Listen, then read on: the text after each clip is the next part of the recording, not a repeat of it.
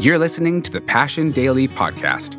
Today, we're taking a look at the adversity we can all encounter during Advent and the biblical foundation for overcoming it. Today's short scripture reflection comes from Pastor Ben Stuart.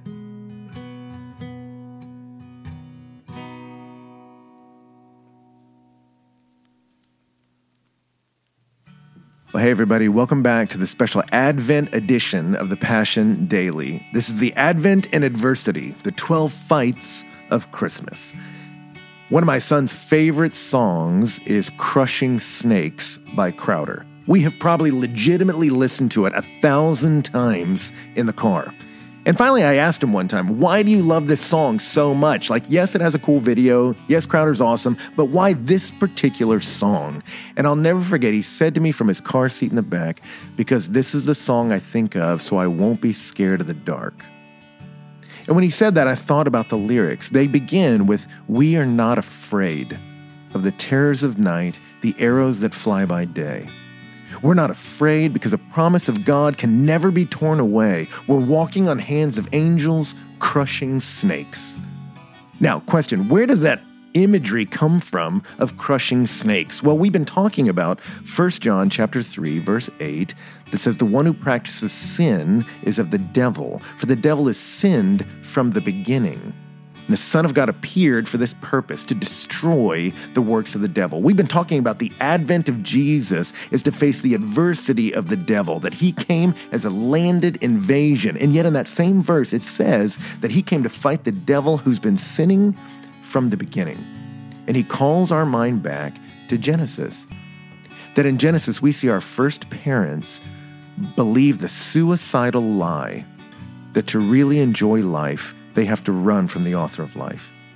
That we see that what Revelation tells us is the devil of old, the serpent, comes to them, and this serpent begins the conversation with theology, looks at Eve and says, Hey, did God really say you can't eat from every tree? Eve, it looks like your religious commitments mean you're not able to enjoy some pretty exciting things about life. It seems to me that your God is holding back from you good. It seems to me that you could enjoy life more if you didn't have these stifling religious commitments. It seems to me, Eve, that to really enjoy life, you need to rebel.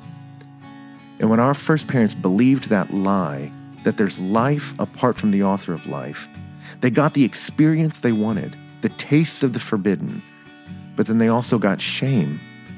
And into that shame, they hid from God, and God came and said, Man, now that the foreman of creation has sinned, all of creation will break. Thorns are going to come up from the ground. Your relationships with each other will be plagued by conflict. Uh, death is now coming to the world. And yet, God sacrifices an animal to cover them as a symbol of someone else may die to cover you. And then God offers a strange ray of hope in Genesis 3 15.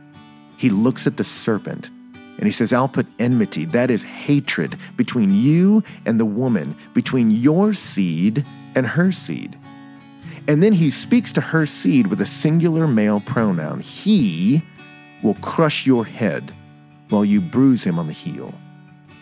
And church fathers of old called that verse Genesis 3:15 the proto-evangelion, the first gospel, the first presentation of the good news that Jesus is coming, did you notice, is in the context of warfare. That while the stench of their sin is still on them, God doesn't look at our first parents and tell them to clean up their act. He looks at them and says, I'm sending a hero, and he'll be the seed of that woman, and he will crush the head of the one who deceived you.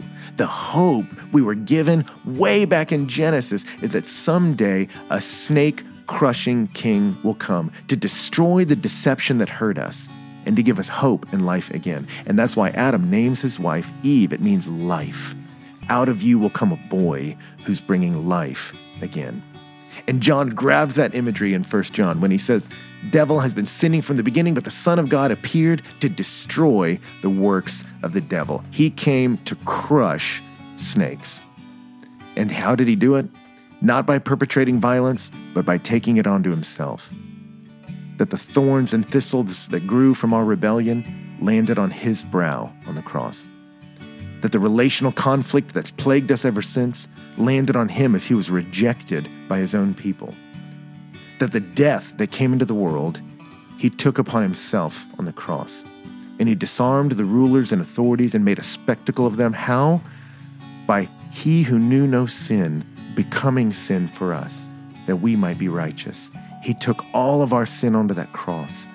It killed him, it buried him, and then he rose victorious because his payment was sufficient. And he made a public spectacle of our enemy. He is crushing deception and he is setting us free. That's the hope we have in the gospel. That's the hope of Christmas, the advent of our snake crushing, deception destroying king. I love the chorus of uh, Crushing Snakes because my son will always sing it in the back of our car in his high pitched voice. Do you see him, the King of heaven, the champion of all creation? Do you see him? And that's where I would close with you, friend. Do you see him? That's where your hope is going to come. Not in what you can muster to approve God or what you can try to do to fix all the problems in your life, although there are positive steps we can make to live a better life. At the end of the day, our hope is going to come when we see Him, the King of heaven, who fought for us, who crushed the deception that hurt us and is setting us free from the captivity of our own depravity. Do you see him? Fix your eyes on the King. The Advent is about a God who broke through adversity to rescue children for his glory. Put your hope in him today. Put your hope in a king who fought for you, and I promise you, it will take away the terrors of the night. Thanks for listening to the Passion Daily podcast. And don't forget to rate and review our podcast wherever you stream it. You can also subscribe to the Passion City Church and Passion City Church DC podcasts for our full messages every Monday.